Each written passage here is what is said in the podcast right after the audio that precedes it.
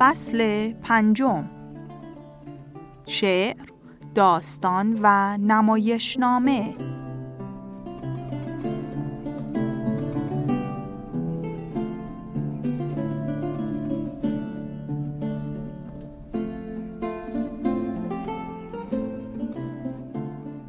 آثار ادبی دوره رنسانس به اندازه میراث هنری غنی آن دوره ارزشمند است. رنسانس دوره بود که با دانته شاعر ایتالیایی آغاز شد و با شکسپیر نمایشنامه نویس انگلیسی خاتمه یافت. در فاصله زمانی بین این دو نویسنده و شاعر بسیاری از استادان تلاش کردند و شکل‌های تازه‌ای را در ادبیات تجربه کردند. داستان نویسی یکی از این شکل هاست.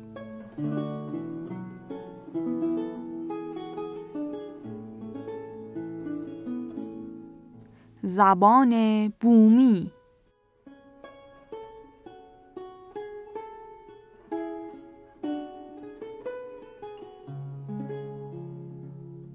ادبیات دوره رنسانس نیز مثل هنر آن دوره تحت تأثیر انسانگرایی بود.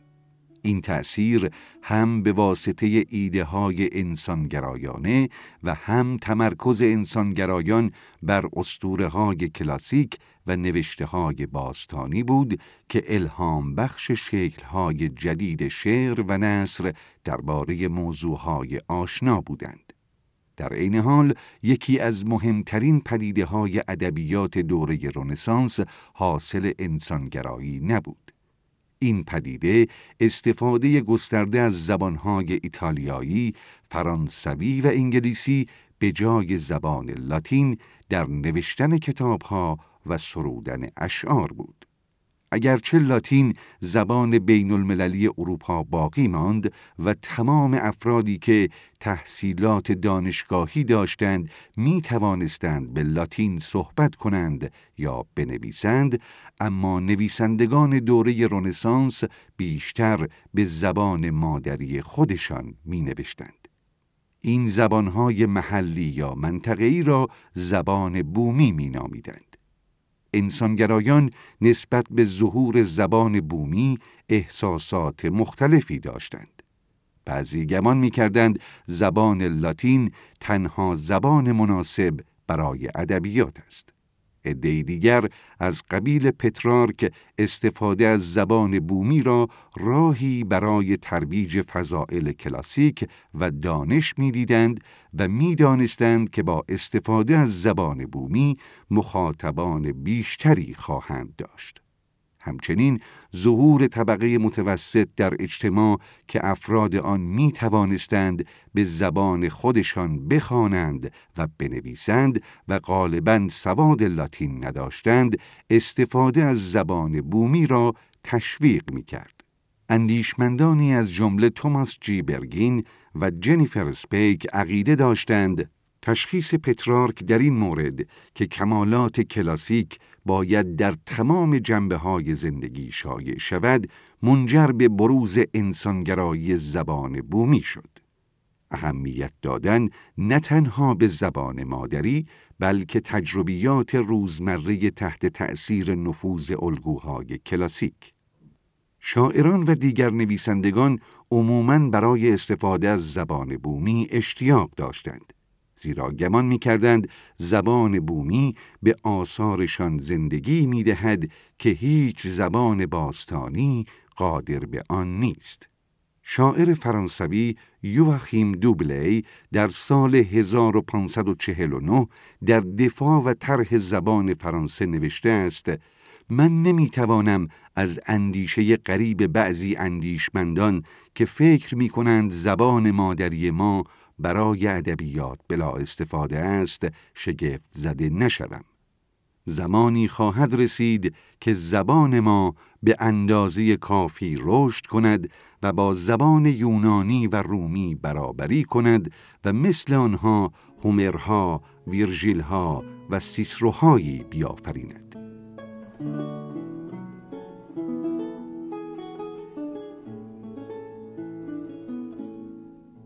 دانته و زبان بومی.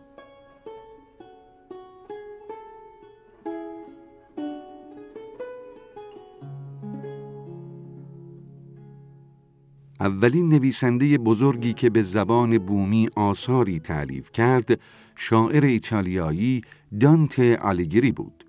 دانته در سال 1265 در فلورانس متولد شد و تا سال 1302 درگیر فعالیت‌های اجتماعی بود. در این سال گروه سیاسی دانته مورد غضب قرار گرفت و او از شهر تبعید شد. دانته 20 سال بعدی زندگیش را تا زمان مرگ در 1321 از ایتالیا دور بود. دانته که قبل از تبعید چندین شعر سروده بود پس از تبعید کار زیادی نداشت و تمام توجهش را به نوشتن معطوف کرد. از جمله آثارش در این دوره می‌توان به درباره ظرافت زبان بومی به لاتینی اشاره کرد که در آن در مورد اینکه ایتالیایی زبان مناسبی برای ادبیات است بحث می کند. او بر اساس اندیشه هایی که در کتاب درباره ظرایف زبان بومی مطرح کرده بود ویتانووا زندگی نو را نوشت که مجموعه ای از اشعاری است که به ایتالیایی سروده است. اشعار این کتاب که دو سال قبل از تبعید دانته از فلورانس پایان یافت در بزرگداشت عشق دانته به بیاتریس آشنای دوران نوجوانیش بود. اما در این اشعار به آتریس یک انسان واقعی نیست بلکه نمادی است برای عشقی غیر جسمی و آرمانی. دانته شاهکارش کمدی الهی را نیز به زبان ایتالیایی نوشته است. او نوشتن این اثر را در حدود سال 1307 آغاز کرد. این شعر بلند اولین اثر بزرگ اروپایی بود که به زبان بومی نوشته می‌شد. این کتاب به سه بخش تقسیم شده است. سفر به بهشت، برزخ و دوزخ. راهنمای او در نه چرخه دوزخ و در طول نه برآمدگی برزخ ویرژیل شاعر یونانی است. چون ویرژیل مشرک نمی توانست وارد بهشت شود دانته سفرش را به همراه بیاتریس که در اینجا نه تنها نماینده عشق بلکه نماینده بصیرت معنوی نیز هست به پایان میرساند.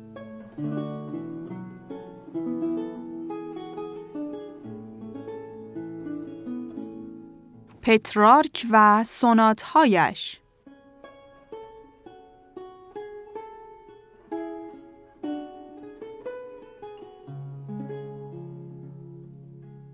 بعد از دانته پترارک مهمترین کسی بود که نوشتن به زبان بومی را تجربه کرد. اگرچه قالب آثار پترارک به زبان لاتین بود، او 366 قطع شعر عاشقانه به زبان ایتالیایی نیز سروده است. پترارک نوشتن این غزلها را در حدود سال 1330 آغاز کرد و سرانجام آنها را به همراه تعدادی شعر دیگر در کتابی به نام ترانه ها گردآوری کرد. محتوای تمام سونات ها عشق پترارک به لورا یک زن شوهردار است که پترارک اولین بار در سال 1327 ملاقاتش کرد و به خاطر او در سراسر زندگیش پاک دامن باقی ماند. سونات در ایتالیایی به معنی ترانه کوتاه است. سونات ها چهارده خط هستند. بعضی سونات ها مثل سونات های پترارک شامل دو قسمتند. قسمت اول که هشت خط و قسمت دوم که شش خط است. یک شکل دیگر سونات ها در انگلستان پدید آمد که آن را تحت عنوان سونات های شکسپیری می‌شناسند که سه بخش چهار خطی و یک نتیجه دو خطی دارد. پترارک مبتکر سرودن سونات نبود و عمر سونات به یک قرن قبل از تولد او باز میگشت. برای مثال در کتاب ویتانووا اثر دانته تعدادی از شعرهایی که برای بیاتریس سروده شده در قالب سونات است. دانته در مورد عشق آرمانی می نوشت در حالی که پترارک راجع به عشق و طلب واقعی می نوشت و همین باعث می شد سوناتهایش تأثیر گذارتر و قویتر باشد. ارگانگ می نویسد پترارک در سوناتهایش به موضوع عشق جنبه انسانی می دهد و آن را به زمین می کشاند. لورای پترارک یک زن واقعی و دارای پوست و گوشت است. او مثل باتریس دانته تصویری آرمانی نیست. جسم او تصورات پترارک را به هیجان وامی دارد. اگرچه پترارک تنها به صورت عام و مبهم در مورد سرشت درونی نوشته است اما تمام کمالات بدنی او را به جز بینیش با جزئیات شرح داده است. افسون سونات های پترارک سبب شد تا این گونه شعری مورد علاقه خوانندگان قرار بگیرد و طوری متداول شود که تمام شعرای دوره رنسانس بعد از پترارک احساس کنند که باید حداقل یک یا چند سونات به این شکل بنویسند. حتی شکسپیر هم گمان می کرد که آثار ماندگار او سوناتهایش هستند نه نمایش نامه هایش. حتی حاکم فلورانس لورنزو دومدیسی برای سرودن شعر به این سبک که از تمام های دیگر فراتر بود تلاش کرد. طول عمر سونات ها بیش از دوره رنسانس بود و سونات ها بیش از 500 سال سبک رایج شعر بودند.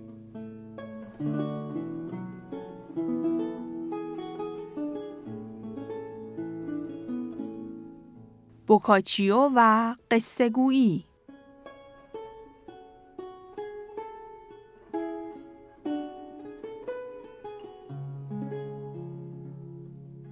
سومین نویسنده بزرگی که در دوره رونسانس در ایتالیا به زبان بومی می نوشت جیوانی بوکاچیو بود. بوکاچیو در سال 1313 متولد شد. با پترار کم اصر و مثل دانته فلورانسی بود. پدرش او را برای فراگیری اصول بازرگانی به ناپل فرستاد. ولی بوکاچیوی پانزده ساله با گروهی از انسانگرایان ناپل آشنا شد و نویسندگی را آغاز کرد. از این زمان تا هنگام مرگش اشعار و کتابهای متعددی نوشت. در میان این آثار می توان به اولین بیوگرافی دانته اشاره کرد. معروفترین اثر بوکاچیو دکامرون است که بین سالهای 1348 تا 1353 به رشته تحریر درآمده است. این کتاب که مجموعه ای از یکصد داستان است اولین اثر بزرگ داستانی منصور به زبان بومی بوده است و همراه با کمدی الهی دانته و سوناتهای پترارک یکی از آثار بزرگ ادبی غرب است دکامرون در مورد زنان و مردان جوانی است که در زمان شیوع اون در فلورانس ده روز را در اطراف شهر سپری می کنند. هر روز یکی از این افراد داستانی می‌گوید. این داستانها از حکایتهای مذهبی تا عاشقانه متفاوت است. در مجموع هدف بوکاچیو در دکامرون سرگرم کردن خواننده است. برایساخ می‌گوید بوکاچیو با نصری روان و عالی تصویری وسیع از جامعه دوران رنسانس به دست می‌دهد و از آنجا که می‌خواهد سرگرم کننده بنویسد این کار را به بهترین وجه با انتخاب شخصیت ها انجام می‌دهد.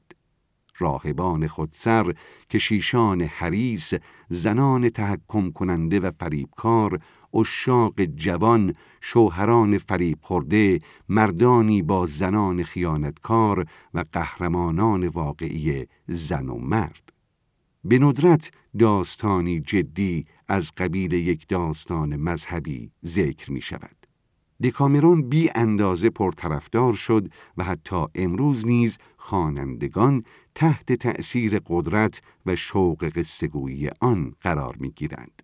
بسیاری از نویسندگان دیگر هم در دوره رنسانس و هم بعد از آن از دکامرون و تک تک داستانهای آن به عنوان الگویی برای سرودن شعر، نوشتن داستان بلند، نمایشنامه یا حتی فیلمنامه استفاده کردند.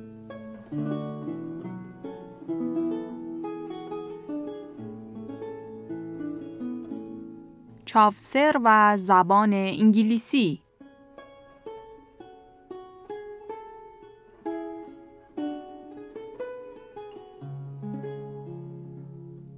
یکی از نویسندگانی که تحت تأثیر بوکاچیو قرار گرفت شاعر انگلیسی جفری چافسر بود که در سال 1343 متولد شد. چافسر اولین نویسنده بزرگی بود که به زبان انگلیسی نوشت.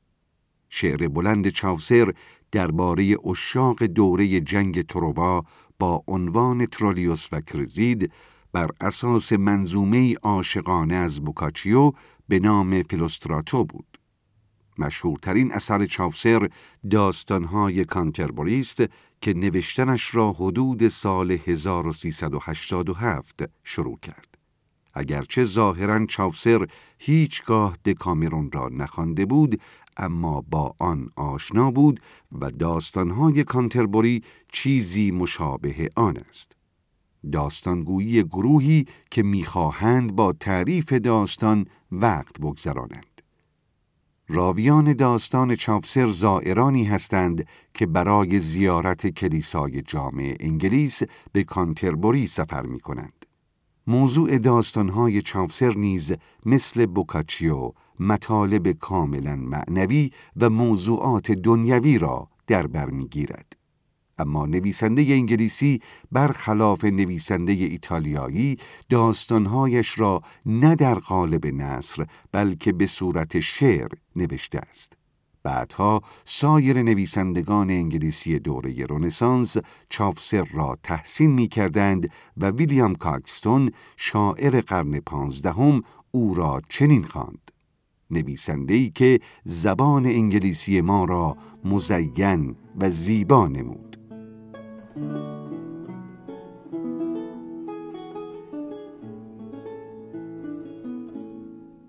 رابله و رمان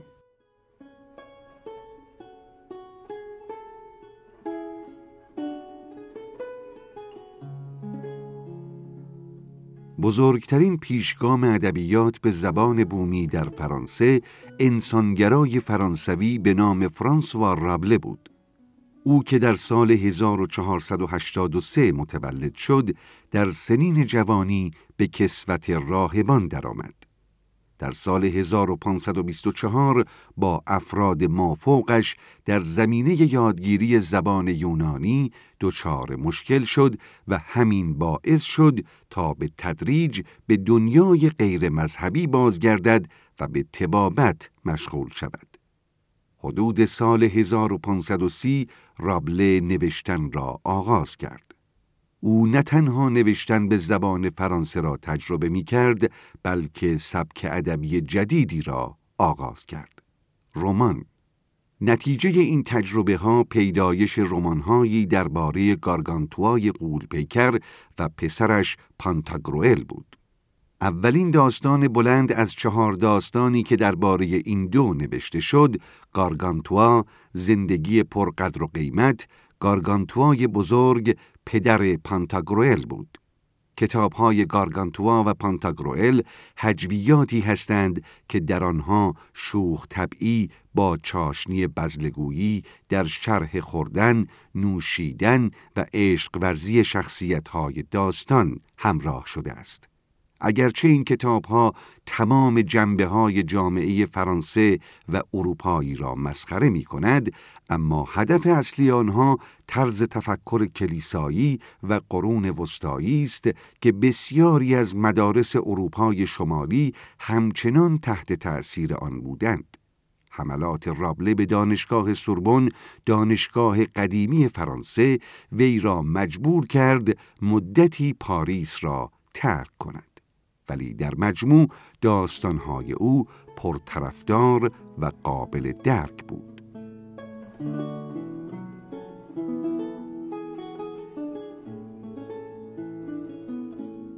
سروانتس و شد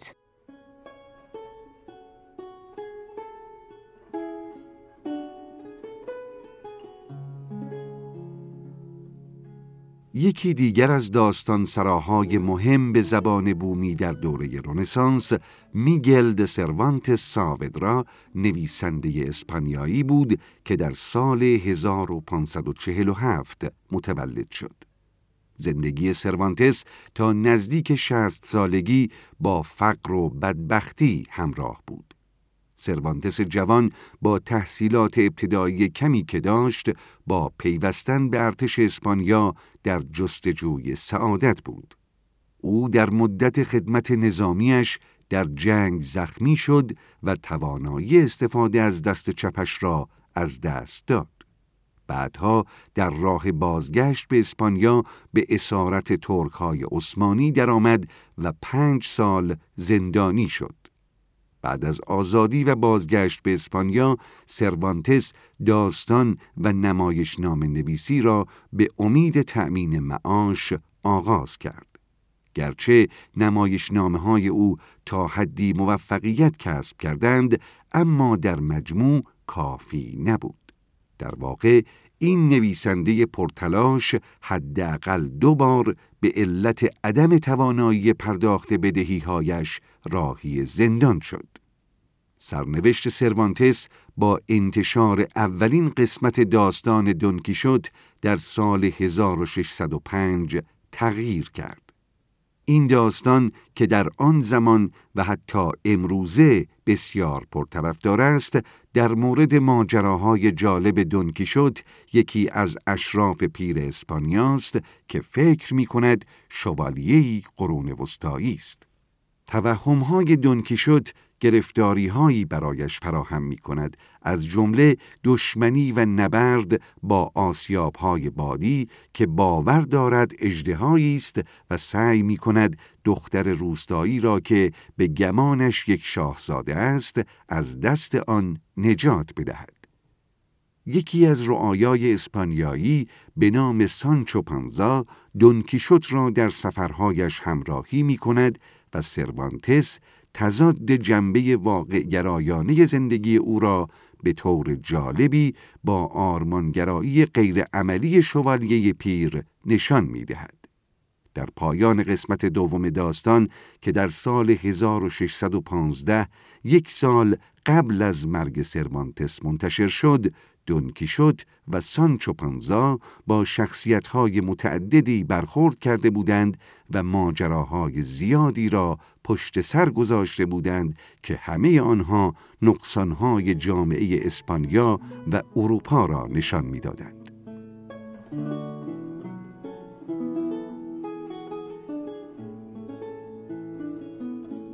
لوپ د وگا مرد 1500 نمایشنامه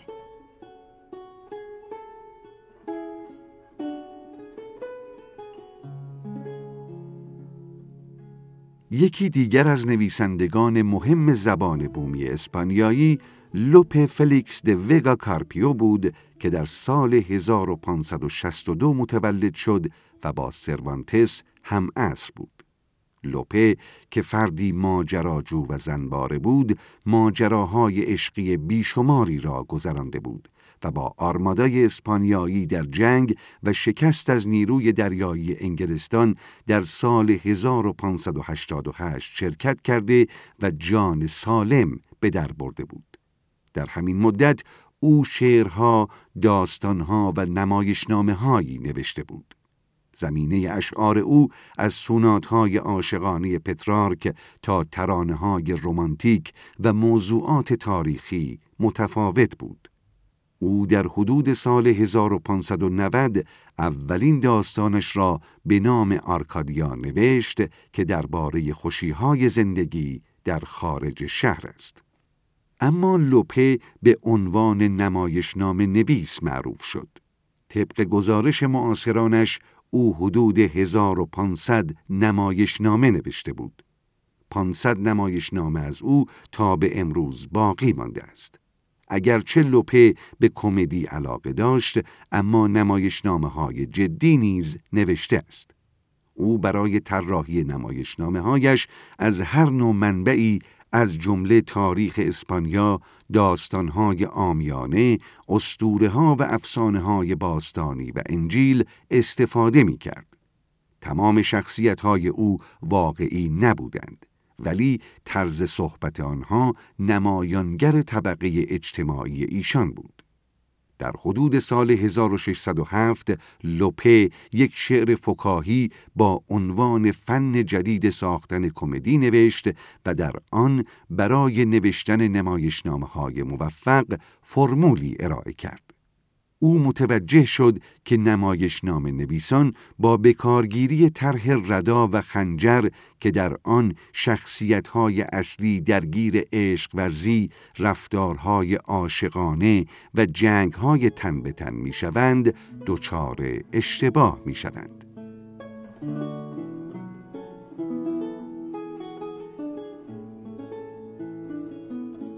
کریستوفر مارلو و نمایش های انگلیسی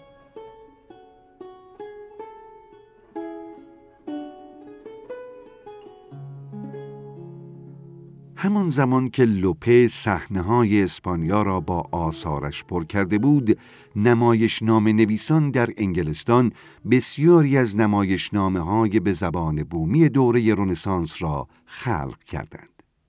تئاتر انگلستان در نیمه پایانی قرن شانزدهم در دوره حکومت ملکه الیزابت یکم مورد پسند همه طبقات اجتماعی بود. حضار قدرشناس دوره ملکه الیزابت با آثار تعداد زیادی از نام نویسان سرگرم می شدند که دو تن از آنها یعنی کریستوفر مارلو و ویلیام شکسپیر معروفتر بودند. کریستوفر مرلو متولد سال 1564 مردی اسرارآمیز به نظر می آمد. او فارغ التحصیل دانشگاه کمبریج بود و بعدها معلوم شد که او حتی در دوره دانش آموزی جاسوس دولت بوده است. او در مأموریت‌های محرمانه به کشورهای مختلف سفر می کرد. جزئیات بعضی از گزارشهایش از این سفرها گم شده است. مرگ او نیز مثل های جاسوسیش در حالی اسرارآمیز قرار گرفته است. او در 29 سالگی درگذشت. احتمالاً در مشاجره‌ای بر سر صورت حساب یک میخانه اگرچه حتی امروزه نیز شایعاتی در مورد به قتل رسیدن او نقل می شود. صرف نظر از آنچه منجر به مرگ او شده است او در طول زندگی کوتاهش نیم دوجین از پرطرفدارترین نمایشنامه های دوره الیزابت یکم را به تحریر درآورد. بعضی از آنها از جمله تیمور لنگ بزرگ و حکومت مشکل آفرین و مرگ تأسفبار ادوارد دوم نمایشنامه هایی تاریخی هند. عدهای دیگر از جمله تراژدی دکتر فاستوس و تراژدی یهودی مالت تراژدی هایی هستند که نقایص شخصیت های اصلی را در قالبی پست به نمایش می‌گذارند. چند عامل در پرطرفدار شدن نمایشنامه های مارلو در عهد الیزابت یکم مؤثر بودند. اول اینکه او در نوشته از زبان زنده و قوی استفاده می کرد. دوم او صحنه را با شخصیت‌های پویایی که در سیر نمایش به وجود می آمدند و تغییر می کردند پر می کرد. سوم او برای واقعی تر کردن نمایش نامه هایش تحقیق و بررسی می کرد و بالاخره به کارهایش مقدار زیادی خشونت، هیجان و عشق ورزی می افزود.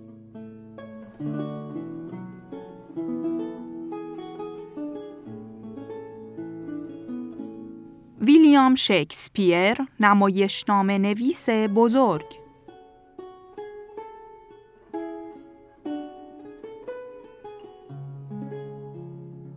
مارلو تنها نمایشنامه نویس عصر خودش نبود که می‌دانست چگونه با بکارگیری زبان شخصیت خلق کند و طرحهایی خشونتآمیز و پرهیجان بیافریند. در واقع او کم و بیش رقبایی داشت. یکی از آنها ویلیام شکسپیر بود که هم در شهرت و هم در توانایی از او برتر بود. شکسپیر در سال 1564 در استراتفورد در آوان متولد شد و در اواخر دهه 1580 به لندن آمد. در آنجا او به یکی از شرکت‌های اداره کننده تئاتر شهر به نام مردان لورد چمبرلین پیوست که بعدها به نام مردان پادشاه معروف شد. شکسپیر با گروه بازیگران چند نمایشنامه اجرا کرد. اما وظیفه اصلیش نوشتن نمایشنامه بود.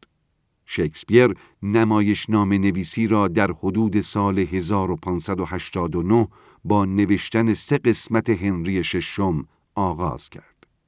او به سرعت کارش را با نوشتن تعدادی نمایشنامه تاریخی، کمدی و تراژدی از جمله ریچارد سوم، رام کردن زن وحشی و رومئو و جولیت ادامه داد.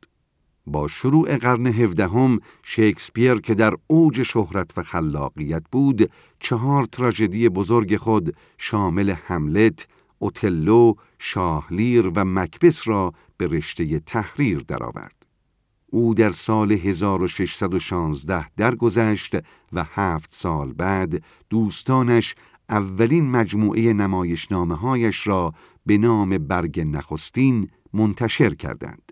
نمایشنامه های شکسپیر حتی از نمایشنامه های مارلو پرطرفدارتر بود و او ده سال بعد از ورود به لندن به خاطر موفقیتهایش ثروتمند شد. تماشاچیان از استفاده هوشمندانه و متفکرانه او از زبان انگلیسی و شخصیتهای زنده و طرحهای استادانش لذت می بردند. همین عوامل او را به مشهورترین نویسنده ادبیات انگلیسی مبدل کرد. حتی امروز بعد از گذشت چهارصد سال نمایشنامه های او بیش از نمایشنامه های سایر نویسندگان زنده یا مرده در سراسر دنیا خواننده و بیننده دارد. نمایشنامه های او مرجعی برای بسیاری از نمایشنامه ها، اپراها و فیلم های سینمایی بوده است. بن جانسون یکی از نمایشنامه نویسان معاصر شکسپیر در دوره ملکه الیزابت در کتاب برگ نخستین می‌گوید او متعلق به یک عصر نبود بلکه به تمام دورانها تعلق دارد. کرین برینتون می‌گوید شکسپیر ادامه دارد. او حتی در خارج سرزمین های انگلیسی زبان برای ادبیات حکم جورج واشنگتن را دارد. او بی هیچ شک و شبهی نویسندهی بزرگ است.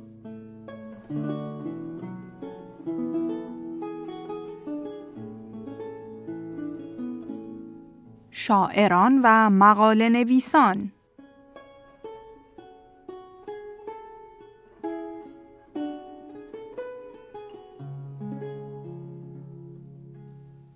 در دوره الیزابت یکم علاوه بر نمایشنامه نویسان گروه دیگری از نویسندگان موفق نیز به وجود آمدند. این دوره عصر شعرا بود. بعضیها مثل سر والتر رالی سیاستمدار و کاشف به شعر نیز می پرداختند. اما عدهای دیگر سرودن شعر را جدیتر می انگاشتند. در بین گروه اخیر می توان به ادموند اسپنسر که در سال 1552 متولد شده بود اشاره کرد. اثر بزرگ اسپنسر ملکه پریان بود که حدود سال 1580 شروع شد و به علت مرگ نویسنده در سال 1599 ناتمام ماند. این شعر طولانی که به سبکی دشوار و قافیهدار نوشته شده است و به نام اسپنسر شناخته می شود در یک دوره پادشاهی قرون وسطایی اتفاق افتاده است و در واقع انگلستان دوره الیزابت را نشان داده است. اسپنسر در این شعر موضوعات مذهبی و سیاسی مطرح در آن روزگار را نشان داده است. نصر نویسی نیز در دوره الیزابت شکوفا شد.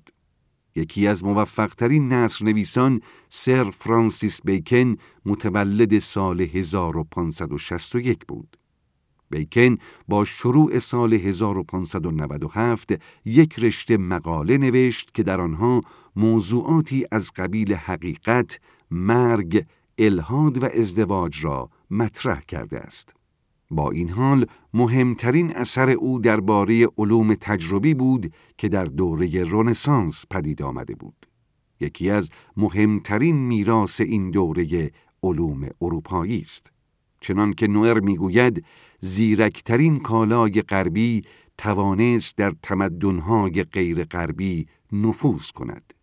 در تمدنهایی که به آسانی در برابر دین غرب، فلسفه غرب و رسوم هنری و ادبی غرب مقاومت کرده بودند.